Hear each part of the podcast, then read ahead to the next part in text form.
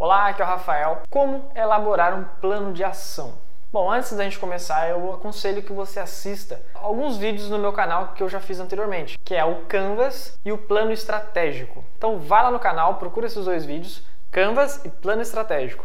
Assiste primeiro, é bem rapidinho, e depois você volta para esse vídeo para a gente continuar, beleza? Bom, agora que você já foi lá, já assistiu os dois vídeos, agora a gente pode partir para o plano de ação. Mas o que é um plano de ação? De forma bem resumida, posso te dizer que um plano de ação é um documento utilizado para a gente planejar todas as nossas ações né, necessárias para poder atingir um resultado desejado ou a resolução de algum problema. Ou mais simplificado ainda, é um mapa de tudo que você vai precisar fazer para poder atingir uma meta ou um objetivo. Uma técnica muito legal que você pode utilizar para montar um plano de ação é você começar de trás para frente. É, mas como assim?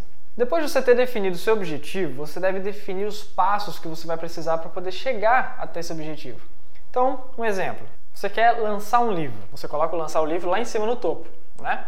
E aí você vem vindo de cima para baixo, do fim para o começo. Então, eventos de lançamento, divulgação, definir a capa do livro, fechar o contrato com a editora, escrever o livro, definir o título, definir o tema do livro, e assim por diante, até lá o primeiro passo que você vai precisar. E aí o seu mapa vai estar pronto e você ter mais clareza dos caminhos que você vai precisar percorrer para poder atingir seu objetivo. Então eu indico você também assistir meu próximo vídeo, onde eu vou falar de como definir sua meta de forma clara e objetiva, que é a criação da sua meta SMART. Tá muito legal. Então se você gostou desse vídeo, deixe seu comentário aí embaixo falando sobre o plano de ação, o que, que você achou, suas dúvidas, enfim.